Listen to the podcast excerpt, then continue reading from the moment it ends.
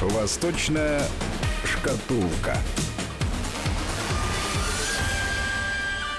И да, не удивляйтесь, с 1 января в эфир, в прямой эфир радиостанции Вести ФМ выходит э, программа «Восточная шкатулка». И здесь в студии, как всегда, ее автор и ведущий Алексей Маслов, руководитель школы востоковедения научно-исследовательского университета, Высшая школа экономики. Алексей Александрович, здравствуйте. Здравствуйте. С Новым годом вас. Вас также с Новым годом, всех, кто нас слушает и кто сумел добраться до радиоприемника. Это уже подвиг, на мой взгляд, 1 Дес- января. Действительно, чтобы рука просто дотянулась и нажала нужную кнопку, надо некоторыми силами обладать. Так вот, а, как раз э, ваша тема. Китайские ученые выяснили сегодня, опубликованы эти данные, какое средство от похмелья является самым эффективным. Об этом сообщает ФАН со ссылкой на научных сотрудников университета, университета Сунь Яцена. И как вот вы, как знаток э, китайской народной медицины, что можете предположить? Во-первых, я гордо отвечу, не китайским ученым нам в этом, у нас в этом учить. Не, ну они нас учат, они учат своих, видимо, но все-таки. Не знаю, грибы какие-нибудь. Вот, видите, а оказывается, речь идет о газированной воде с лимоном. Она может снизить концентрацию ацетальдегида, содержание которого в человеческом организме увеличивается после потребления алкоголя. И э, газировка ускоряет выделение фермента, который способствует усвоению, расщеплению и выводу из организма побочных продуктов алкоголя. А мы думали, что рассол. Ну вот и славненько. Хотя мы рассол, по-моему, уже продаем в какие другие страны мира, я слышал. Да, да. Капусту оставляем себе, а рассол продаем. Ну и все-таки, вот смотрите, а, если китайские ученые озаботились средством от похмелья, значит ли это, что население Поднебесной м, 1 января, так же как население нашей страны, нуждается в этом средстве? Празднуют ли там вот этот а, Новый год, не китайский Новый год? На самом деле нет, вот честно говоря, а, потому что серьезным праздником это не является для китайцев, но э, время берет свое. Это значит, что масса китайцев, которые э, никогда до этого э, не праздновали, для которых 1 января не было никаким праздником, особенно китайцы деревенские, вдруг для себя начинают испытывать как праздник. Потому что вообще интересно, что когда страна богатеет, напряжение в стране растет. Это довольно интересная зависимость, а поэтому людям надо давать немножко расслабляться. И э, Китай, интересно, я посмотрел, все больше и больше наращивает количество праздников. Если раньше был очень жестко праздник только китайский Новый год, это вот знаменитая Чхунде, которая вот в этом году у нас в начале 4 февраля, с 4 на 5 февраля. Да-да-да, год свиньи, что вы все знали, начинается только То- с 5 то- февраля. Да, только именно тогда. Э, Ну вот, э, а еще потом, когда после установления Китайской Народной Республики э, праздник с пер- 1 октября, то есть день образования КНР еще на неделю вперед, это тоже большой праздник. В общем, все. Поскольку на многих китайских предприятиях нету никаких отпусков, а точнее отпуск стартует э, довольно интересно, он стартует с нескольких дней и потом наращивается в зависимости от того, сколько человек проработал. То есть, в общем, первые несколько лет можно об отпуске забыть. Но Китай начинает вводить все больше и больше праздников, потому что, чтобы сбить вот это напряжение. И, наконец, вот совсем недавно многие, ну, недавно, я имею в виду лет 5-6 назад, многие китайские предприятия решили, что 1 января, так и быть, можно не работать. И китайские власти отдают это, так сказать, на откуп предприятиям. Э, Происходит это при- приблизительно так. Если мы берем крупные города, Пекин, Шанхай, э, Шэньчжэнь, то есть там, где много иностранцев, Обычно где-то э, часов в 11 все э, иностранцы и богатые китайцы приходят в гостиницы, где снимаются залы, где продаются билеты, где идет какое-то такое э, микс-шоу из китайских и западных вставных номеров. Сидят они где-то до часу, потом в час, выпивая по последней полрюмки какой-то водки китайской, все дружно встают и дружно уходят. В общем, никакой гулянки, вот такой вот, как мы привыкли, нету. Гулянка по улицам про- просто нет. Если же мы возьмем города среднего значения, тем более деревни, ну, это вообще просто обычный день. Более того, можно в Китае назначить на 1 января деловое собрание, совещание, оно будет. Более того, мне сегодня из Китая, так просто по делу пришло масса деловых сообщений, как будто, вот, как будто и не было 1 января. А вот они не учитывают, что вы можете быть э, заняты? Китайцы вообще ничего не учитывают, потому что это наша проблема иметь 1 января в э, качестве праздника. Вот поэтому, конечно, Китай Он, он все знает, конечно, Китай все знает. Знает, когда празднуют, знает, когда католическое Рождество, когда обычный Новый год, э, когда э, даже православное Рождество, они знают об этом. Но вот это такое впечатление для них, что это какие-то марсианские хроники. Китай до сих пор остается вещью абсолютно э, с доминирующей культурой. И куда ни кинь, доминирующая культура везде – то есть, э, э, сколько раз я убеждался, что для китайцев рассказы об одной, об, о другой культуре, если, конечно, мы не говорим об ученых, а о людях информированных, это, такие, это как будто просмотр некого фильма, э, который рассказывает о другой реальности, которая не существует, которая существует только на экране. И в этом плане э, китайцы и удивляются, почему, например, многие жалуются, что когда китайцы приезжают не только в Россию, но вообще в другие страны мира, почему они, в общем, люди очень законопослушные, начинают нарушать законы местные. Почему они считают, что других законов не существует? а потому что это продолжение отражения вот этого доминантного сознания, которое считает, что существует только моя культура и э, мои законы. Именно поэтому э, китайцы, которые всегда в Китае живут под жесточайшим контролем, и это не сегодня сложилось, сложилось столетия назад, на самом деле, вырываясь, то, то что называется на свободу, отрываются. Они, они отрываются, да-да-да, они отрываются. Ведь, честно говоря, такого количества пьяных китайцев, как я вижу, например, в Лондоне, я, вы специально не увидите в Китае. То есть надо поискать вот специально, зайти в какое-то злачное место. Э, почему так? Ну, вот потому что они оторвались, потому что спадает контроль культуры. Э, когда-то еще в 70-е годы было введено такое э, определение в науке, называлось синдром подавления культурой, потому что по-другому никак нельзя было контролировать людей. И вот эта общинная жизнь китайцев, когда все зависят от всех, клан зависит от другого клана, все вместе зависят от чиновника, чиновник зависит от императора, когда ты должен жесточайшим образом соблюдать все малейшие ритуальные нормы.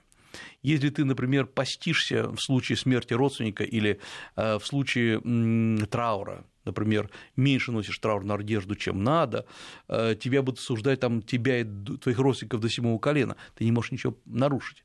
Э, когда, э, с одной стороны, жесточайшие запреты там, на там, прилюдный поцелуй, например, в Китае, это просто невозможно, это как вот прилюдно изнасиловать человека. С другой стороны, существуют там пласты эротической литературы, которые при этом читаются передаются, переписываются. Это очень сложный комплекс проблем, и вот Китай, я имею в виду как государство, как такое мистическое тело культуры, научился контролировать это все. И когда китайец выходит наружу этого тела, дальше ни одна страна, ни Россия, ни Англия, ни США не знают, что с этим делать. Ну, подождите, но всегда говорили же, что вот общинное сознание – это э, там, характерный признак деревенского образа жизни. Китай за последнее время стал таким же, как все, когда огромные города, концентрация людей в городах, соответственно, городской образ жизни, и уж в городе на там, миллион, полтора, пять миллионов человек затеряться – так, чтобы как раз чувствовать себя свободным от давления культуры, mm. ничего не стоит. Мы это видим здесь, в России, когда девушку там из деревни вот вы, вывезли, и, и она тут тоже отрывается как, как может. Это же процесс довольно, довольно быстро происходящий. А, общин в чистом виде, наверное, уже не осталось, вот как мы их понимаем, или как, например, описывали еще этнологи в 70-е годы, а, только, может быть, где-то там на окраинах, э, на периферии Китая. А вот общинное сознание осталось, потому что поразительным образом это гигантский Китай, где все переезжают из одного города в другой, где ты коренного жителя на месте не встретишь когда ты сразу вот э, это хорошо слышите, или вы хотя бы нормально знаете китайский язык, сразу вы чувствуете вокруг вас масса диалектов. Вот, э, э, и в китайском языке это чувствуется значительно сильнее, чем, например, русский диалект русского языка. Но вот обсознание осталось в том, что все друг про друга все знают.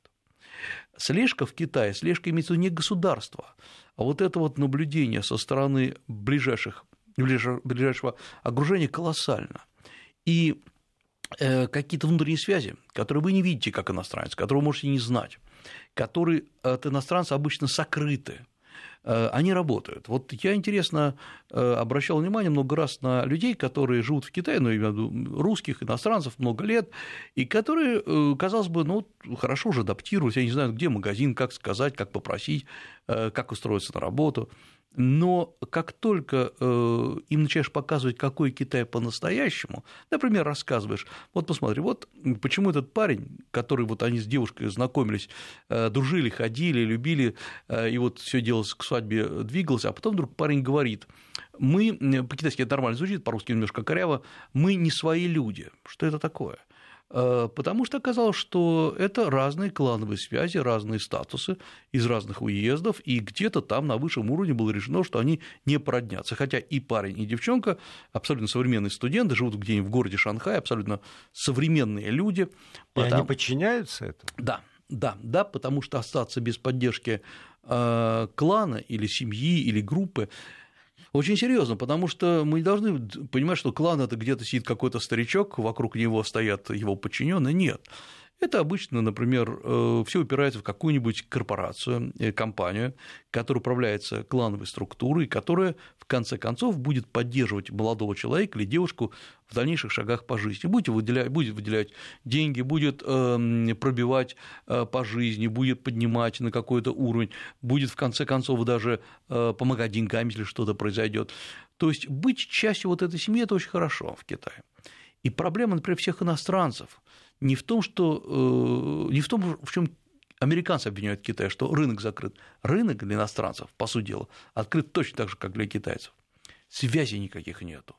Иностранец не привязан к, вот этой, к этой почве. Мы как-то говорили, например, и я сталкивался э, неоднократно с людьми, которых называют обычно албазинцы, это вот бывшие русские переселенцы, и которые в 17 веке, в середине, в конце 17 века переселились в Китай, точнее были захвачены, адаптировались, они сегодня полностью китайцы, они выглядят как китайцы, у них китайские имена, они, в общем, говорят по-китайски, это их родной язык, у них остались русские некоторые имена, там Иван, Марья, но э, по паспорту они китайцы все равно. И вот самое поразительное, что практически все, не только они, но вот многие такие люди жалуются, что с одной стороны китайцы, а с другой стороны почему-то как только узнают, что они как, какого-то непонятного происхождения, по сути дела русского происхождения, перед ними закрываются многие ворота. И они не могут подняться на какой-то уровень, я имею в виду уровень э, карьерный. Нет, нет, никто в лоб не скажет, никакой дискриминации, вот как визуально, просто нету но почему-то вот этот механизм не срабатывает. И в этом, я как раз думаю, устойчивость вот этой китайской культуры. Вы можете приехать, вы можете там жить, вы можете зарабатывать там деньги э, до какого-то времени, пока эта культура вас принимает. И но врасти в нее вы никогда не сможете. В отличие от того, как вы можете приехать, скажем, в Америку, и во втором поколении, скорее всего, ваши дети будут, в общем, нормальными американцами, отличаться не будут. В первом поколении практически никогда не происходит, вы чувствуете то, что вы, вы не так себя ведете. А в Англии, может быть, сложнее, вы не можете никогда войти в круг аристократического общества, высшего общества, но просто быть, э, пожить там, прожить адаптироваться без проблем. То есть Европа адаптирует своих. Более того, а, Европа адаптирует так же, как Америка адаптирует китайцев, японцев. То есть разница большой сейчас быть азиатом, быть э, выходцем, например, из Африки или быть выходцем, коренным жителем Европы, большой нету. Э, а вот в Азии вы, не будучи связанным с этим вот кланом, вы просто не проживете и не уживетесь там. А вот сейчас я бы, знаете, хотел, э, вопреки, может быть, традиции этой программы, которая все время ориентируется так или иначе на новости, на политику, поговорить об авторе и ведущем. О. в большей степени. Потому что mm. ну, для огромной массы mm. наших слушателей mm. приходит человек, э, да, мы представляем, mm. руководитель высшей там, школы стыковедения, высшей школы экономики Алексей Маслов, но почти же никто ничего не знает. И самое удивительное, что Судя по всему, ваш интерес к Китаю зародился, когда вы были человеком молодым совсем. А тогда Китай совсем не был э, в лидерах экономики э, и не был, не был модным, что называется. Вот с чего мальчик из приличной семьи, что называется, пошел э, в эту сторону, в китайскую. Что, что было да. толчком изначально? Должен был играть на скрипочке. Да, да, да. да, а, И, честно говоря, есть два момента, которые я так уже задним числом понимаю, как все это, э, как, как все это началось. А, лучше начать середину. Я вообще закончил Институт стран Азии Африки Московского государственного университета э, в 1986 году. Я напомню, что тогда Китай был только-только вышел из статуса врага, и, но другом еще не стал. И тогда была только первая группа людей, русских, поехала на стажировку в Китай. Поехали, в общем, далеко не простые гражданские люди, поехали не под видом студентов, и чтобы вообще поехать в Китай, э, стажироваться, жить, тогда даже вот в голову не могло прийти. То, что сегодня мы, например, посылаем наших студентов, каждый год они ездят, год проходит, кому-то понравилось, кому-то не понравилось, для кого-то слишком тараканы велики, которые ползают. Вот тогда мы даже не задумались. Тогда попасть в Китай это было то же самое, как попасть на Луну.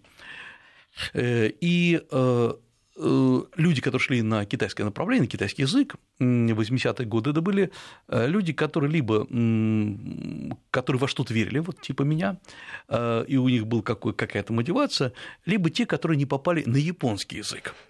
А, я, к счастью, верил в Китай, верил по странной причине. Это вот как раз первая, может быть, э, моя, э, моя причина. Я с детства увлекался боевыми искусствами, увлекался карате и... Э, вместо скрипочки-то, да? Да, вместо скрипочки, да. Бедная бабушка. Да, да, да.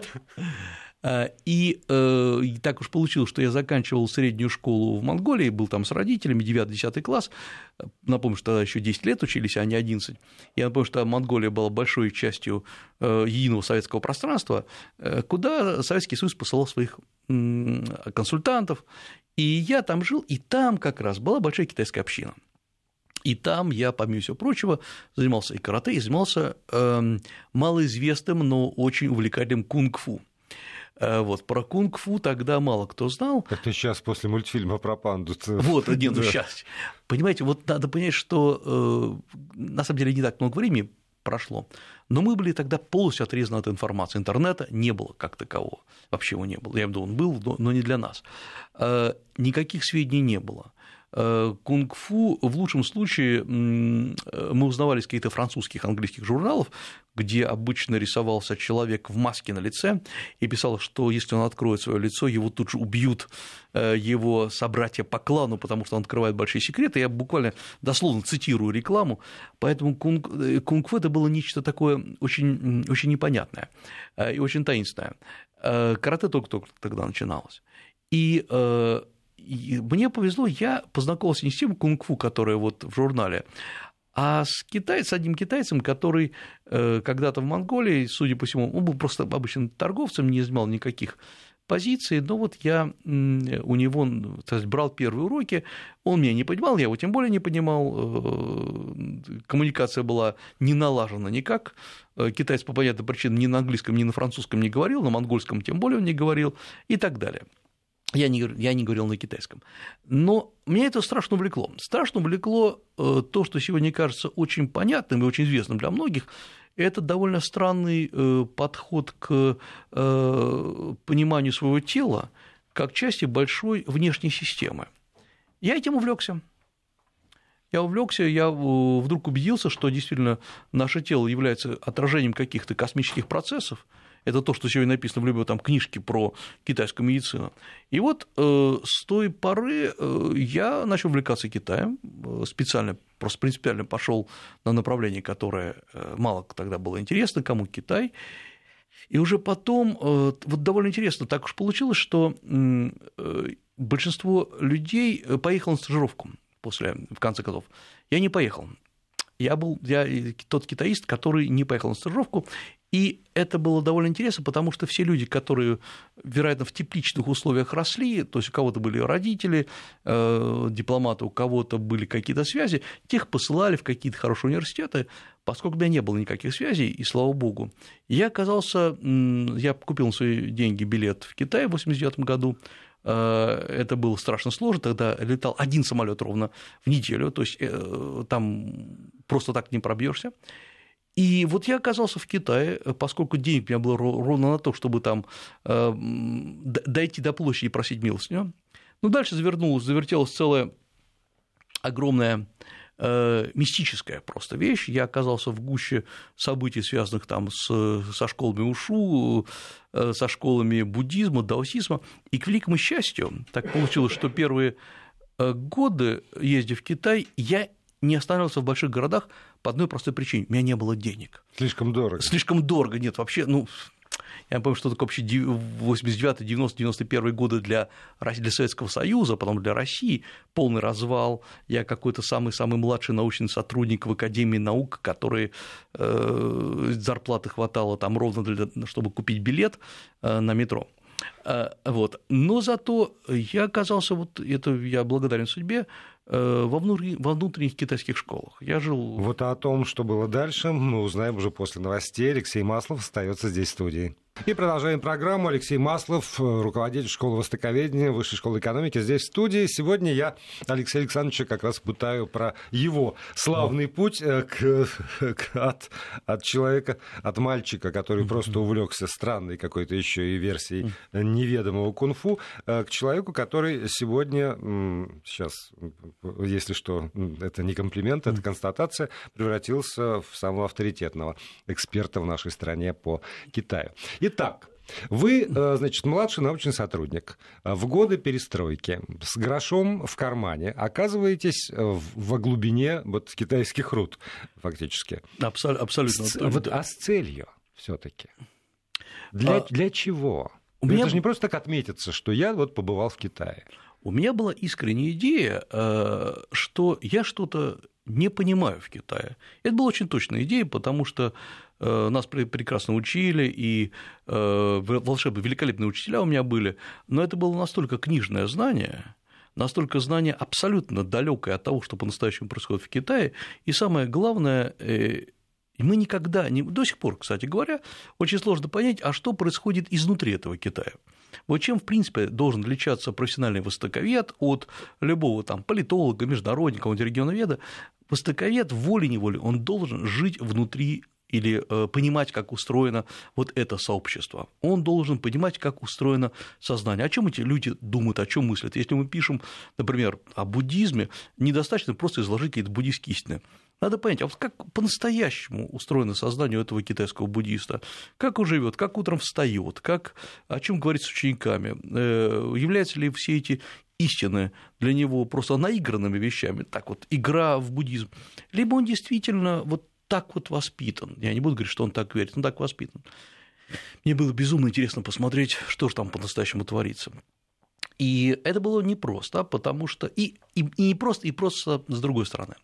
Просто вот почему. Тогда Китай только-только открывался. Тогда не было тех страшных абсолютно запретов, которые сейчас. Сейчас Китай устроен так, что вы можете до какого-то уровня пройти вниз, э, но дальше вы утыкаетесь в довольно интересную вещь, специально создана культура для развлечений иностранцев.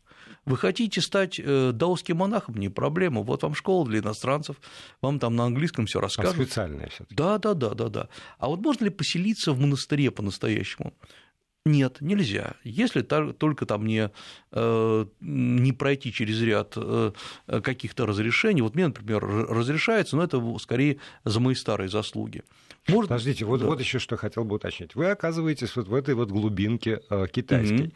Я помню, как э, в извините, в 2008 году, угу. а это уж совсем спустя много-много лет, во время Олимпиады, еще и в столице, в Пекине, я, э, ну там, и в некоторых районах Пекина, и особенно, может быть, это было заметно, когда сталкивался с волонтерами, которых свезли туда из разных э, провинций китайских. Я себя ощущал абсолютно экзотикой. Вплоть до того, что ко мне подходили люди, и вот просто натурально они просили позволения потрогать, простите, волосы на груди. Правильно. Потому что для них это ну, невозможная какая-то история. И вот борода, волосы, вот вот э, э, это я чудо чудное, диво дивное. А вы оказываетесь в те времена, когда Китай только-только открывается, когда любой, собственно, европеец, это, ну, по улицам слона водили фактически. И вы не могли не испытывать на себе этот как бы и интерес, с одной стороны, а с другой стороны, я думаю, такой некий вакуум отторжения, потому что ну, совсем чужеродный элемент появился у нас здесь, в этом маленьком городке mm-hmm. или в деревне, и как бы вы ни старались, а, там даже не было препон государственных, но просто должна быть вот эта вот стена а, или там зона отчуждения с любым китайцем, мне кажется она была значительно меньше, чем сейчас. Вот в чем парадокс. Вот это живое китайское любопытство, желание пообщаться, а благо я говорил тогда уже неплохо на китайском, э, хотя это язык был, как сейчас я уже понимаю, мертвым э, и не связанным никак с живой жизнью, это я уже потом приобрел какие-то навыки выживания э, в области китайского языка. Вот китайцы, они, они в этом плане по-хорошему дети, они откровенно любопытные, они накормят, они переговорят, они они пытались тогда расширить свой горизонт, они расспрашивали о том, откуда я, расспрашивали, как живут, э, интересовали какие-то странные вопросы, которые вот мне казалось бы, э, ну, ну странно обсуждать. Спрашивают, а, а вот у русских любовницы бывают?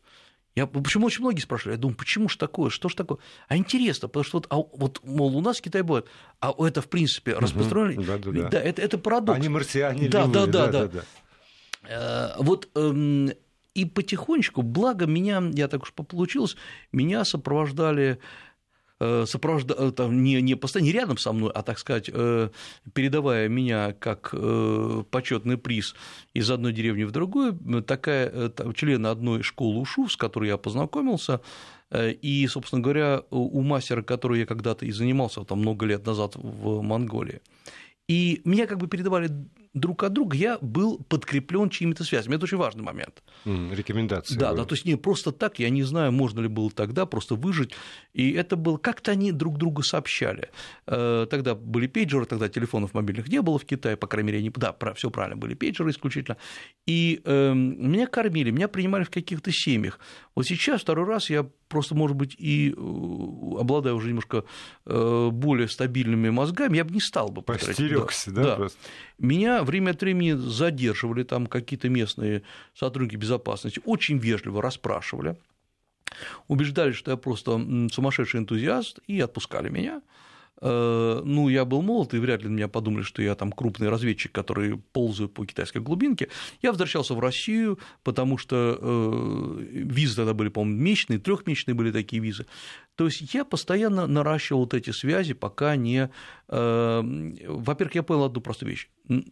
Общение с Китаем – это момент времени вот надо тупо бить в одну и ту же точку, приезжать к тем одним и тем же людям, говорить с ними, пока они не привыкнут к твоему варварскому виду, варварскому голосу, э, глупым ошибкам в китайском языке, э, пока они перестанут с тобой говорить э, громко и четко, как с иностранцем, а начнут говорить вот как обычно, съедая слова и звуки, говоря какие-то жаргонизмы, то есть вот как в этот момент они начинают с тобой говорить как со своим. Когда они на тебя перестают обращать внимание, значит, все, ты свой когда они кормят тебя не э, едой для, э, для гостей, а тем же, что едят сами. Когда они не готовят для тебя и говорят, вон иди там все сам сделай, вон палочки валяются, вытриха, а коленку, и вот считай, что они помыты. Все, ты понимаешь, э, ты вошел вот в эту в традицию. И вот в конце концов я, моей, моей, моей мечтой было страшно, страшно гигантской мечтой это попасть туда в Шаолинский монастырь, которую я попал, доехал, никому я там был не нужен, я уехал. Вот это интересная вещь, потому что это было одно из первых откровений, которые я сегодня пытаюсь всем донести, что э, когда вы приезжаете в китайские школы, к мастерам, неважно, даосским, буддийским, мастерам фэншуй, э, вы им абсолютно не нужны. Если наоборот, если вас хватают и начинают чему-то обучать, скорее всего, это просто такой вот китаец, который привык обучать иностранцев за деньги. Э, но настоящему мастеру вы абсолютно не нужны, вы более того, вы ему мешаете. Потому что он живет своей жизнью, у него есть свои китайские ученики, все размеренно и спокойно, они, по крайней мере, его свободно понимают на китайском языке. А тут приехал иностранец, для него надо делать какие-то там телодвижения, расселять его. Потом китайцы все время боятся своих властей, можно или нельзя поселить. Я помню, как я жил в первые там, годы в школе одного шаолинского мастера, крупнейшего, прямо на территории Шаолиня крупнейшего мастера, он просил меня никуда не выходить, чтобы местные власти не заметили, потому что никто не мог выяснить, может ли жить иностранцу в доме или нельзя. Э, и я вот как в, лучшие, э, в лучших фильмах с Джеки Чаном по ночам тренировался, потому что мы боялись, вдруг власти заметят. Э, и до сих пор я не знаю, можно или нельзя было этого делать. И причем, естественно, все вокруг об этом знали. Но это же смешно, это же Китай. Это же деревня. Но, с другой стороны, показательно было бы, если бы выходили. Это был бы вызов такой, это был, демонстративный. Да, это, да, да, это была бы наглость. То есть, вероятно, это еще один такой ритуал, что иностранец должен понимать свое место. Я понимал свое место. Э, и, к великому счастью, я никогда не приезжал, как многие сейчас приезжают в Китай, вот я тут приехал к вам, давайте будьте добры меня учить, я даже готов это оплатить. Во-первых, я не мог оплатить, а во-вторых, я понимал, что не в деньгах дело. Более того, э, люди, с которыми я сталкивался, в том числе вот в Шаолинском монастыре, это было еще старое поколение монахов, которое сегодня все уже ушло из жизни. Это были даосы, которые делали пилюлю бессмертия, которые обучали меня ингредиентам, куда и сколько надо положить они были настолько далеки от денежных вопросов, что э, им было абсолютно все равно. И э, вот к великому счастью я сумел э, обрасти, э, обрасти, не хочу говорить связями, каким-то пониманием вот, э, проблем, и меня взяли внутрь.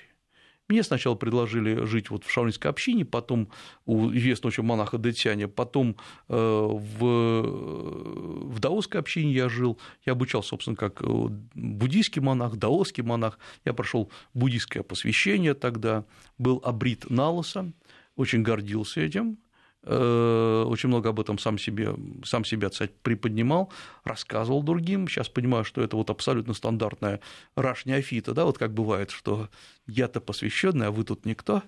Да, Вызывая да, ненависть да, да, у этих людей, которые рассказывали. Так, я сейчас вас прерву ненадолго, сообщу части регионов, что они, наверное, от нас могут уйти, хотя 1 января вряд ли. Но, тем не менее, кто останется, через 6 секунд услышит э, продолжение рассказа. Вести ФМ. Я очень надеюсь, что э, в регионах как раз никто нас не перекрывает. Все-таки праздник, а сегодня редкая возможность услышать о том, как э, человек из России вживался в Китай. Э, ну вот продолжая мои приключения, я с 94 по 96 год очень плотно жил как раз в Шаолинском монастыре, в районе Шаолинского монастыря, в общинах Шаолинского монастыря жил Э, в, э, в небольшом, да нет, точнее большом, но абсолютно покинутом в тот момент э, монастыре Даосском, который называется монастырь Центрального пика, сейчас он очень развился, я, к великому счастью, застал совсем других китайцев, совсем других монахов, которые были скромны, бедны, которые с большим удивлением узнавали, что кто-то знает о них за рубежом. То есть на гастроли они не ездили? Они, миру, вообще да? это было дико. Как сейчас. Более того, понимаете, вот тогда вот что, чему обучаются сначала? Довольно всем часто спрашивают, считают, что тебя отзывают в сторонку, открывают какие-то секреты. Нет, значит, обучают очень простой вещи. Обучают тому, что есть э, скромность, и все, что рассказываются, это лишь для совершенствования тебя, твоего сознания. Это не надо, нельзя продавать. Нельзя... Вот парадокс в том, что чем больше человек узнает об этом, тем меньше возможностей об этом рассказать другим, потому что это нельзя продавать, поэтому нельзя проводить семинары, нельзя, я имею в виду, там, собрать людей и брать с них деньги.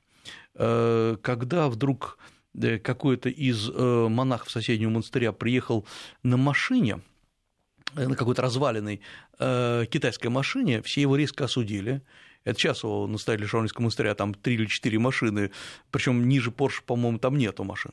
Потому что как? Есть старое правило, вот как старики, шамкая беззубым ртом, объясняли, что э, есть исключительно монашеская сумка, вот все, что в нее вмещается, это есть монашеское имущество. Поскольку машина туда не влезает, как мне объяснили, это не может быть монашеским имуществом. Всё. Я знаю и монахов из других конфессий, которые также считали. Да ладно, тоже бывает и в других конфессиях. И в других конфессиях тоже бывало такое. И тоже изменились, времена изменились.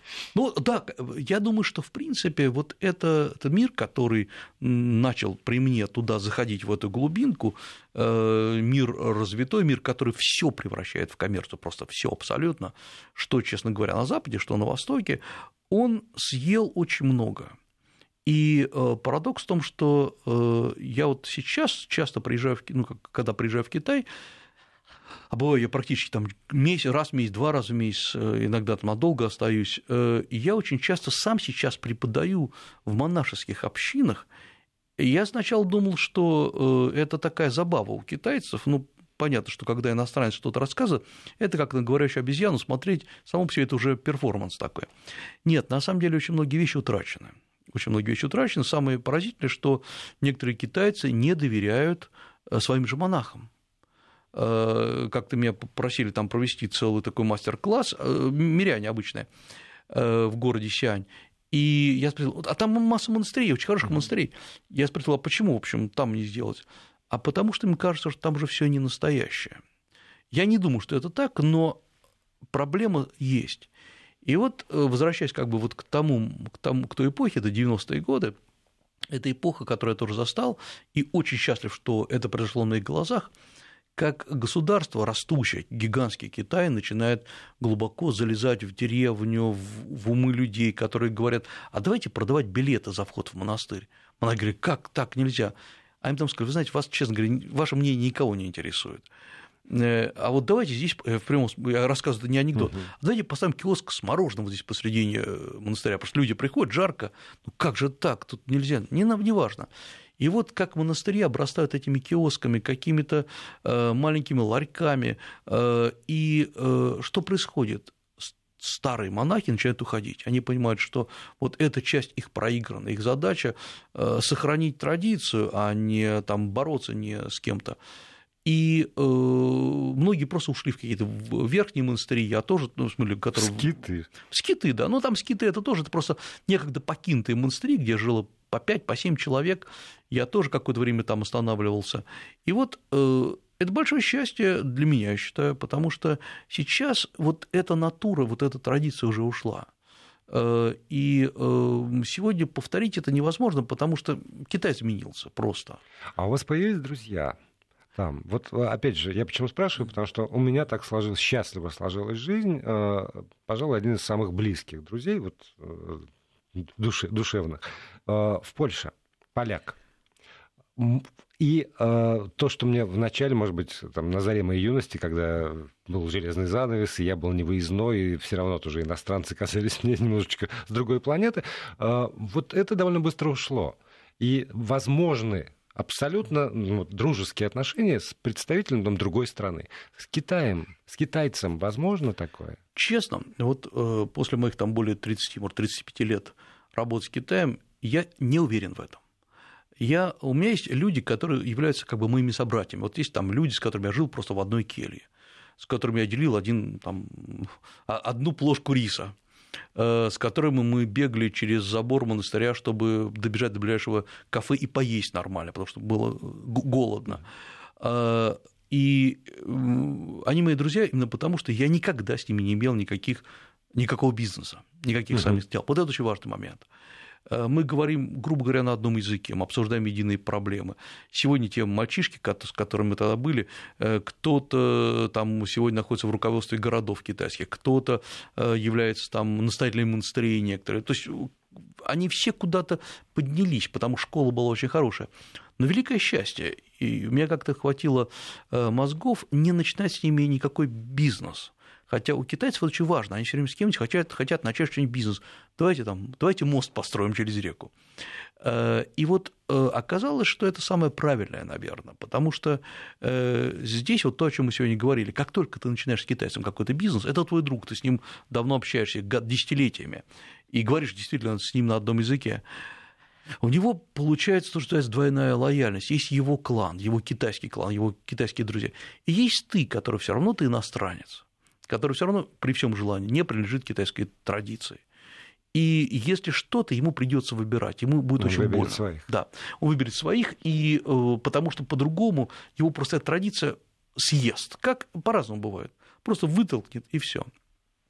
И еще немножко да. осталось времени. Да. Вот вы же не просто так, э, так себе такой знаток Китая. Все равно у каждого представителя высшей школы есть mm. ну, то, что называется научные темы, и вы были тогда научным сотрудником, там, младшим, средним, каким mm. угодно, а, в, в академическом институте. Вот э, этот исследовательский интерес, а он все равно предполагает тоже какой-то отстраненный взгляд. И то, как вы погружались в эту э, среду, собственно, в, этих людей, не, не входил в противоречие?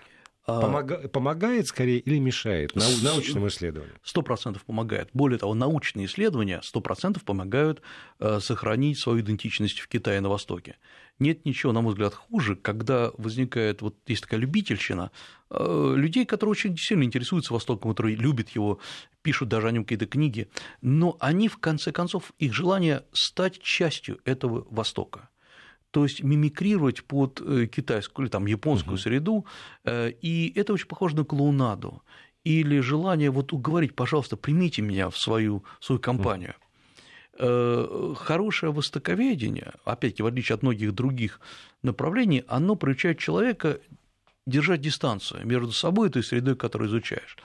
И это очень важно, потому что иначе китайская традиция тебя просто съест она поглотит, она сделает из тебя не до китайца и уже не до русского. Э, и э, вот эти, э, либо ты превратишься в одного там из, в общем, хороших ребят, но тем не экспатов, которые все время чувствуют немножко неудобно себя. В Китае себя уговаривают, что мы сделали правильный выбор, потому что туда переселились. Либо ты начнешь ненавидеть как есть такая уже большая когорта людей, которые говорят, в Китае все плохо, потому что Китай почему-то. Вот э, у меня поразительным образом, у меня первая диссертация кандидатская была посвящена тайным обществам в Китае в 90-е годы, это была она 20 века, это была абсолютно закрытая тогда тема, и э, я с большим интересом все пробивался вглубь этих китайских тайных обществ, э, вот как они выглядят, тогда они, и до сих пор они под запретом, меня познакомили с их представителями, и поразительным образом познакомившись, это оказались очень милые, хорошие люди, я понял, что я не могу писать, потому что я нарушаю какие-то моральные категории, я не могу писать то, что мне как бы вот искренне было э, дано. Э, моя докторская диссертация была посвящена как раз э, культуре китайского ушу. Это была первая в России и одна из первых в мире диссертаций по истории боевых искусств. Э, и э, я там писал массу вещей, она до сих пор актуальна. Но, но самое... тоже не все. Впрочем, как и всегда, в каждой программе Алексей Маслов говорит, но не все. Правда, только правда, но не все. Спасибо огромное и с Новым годом еще. С Новым годом.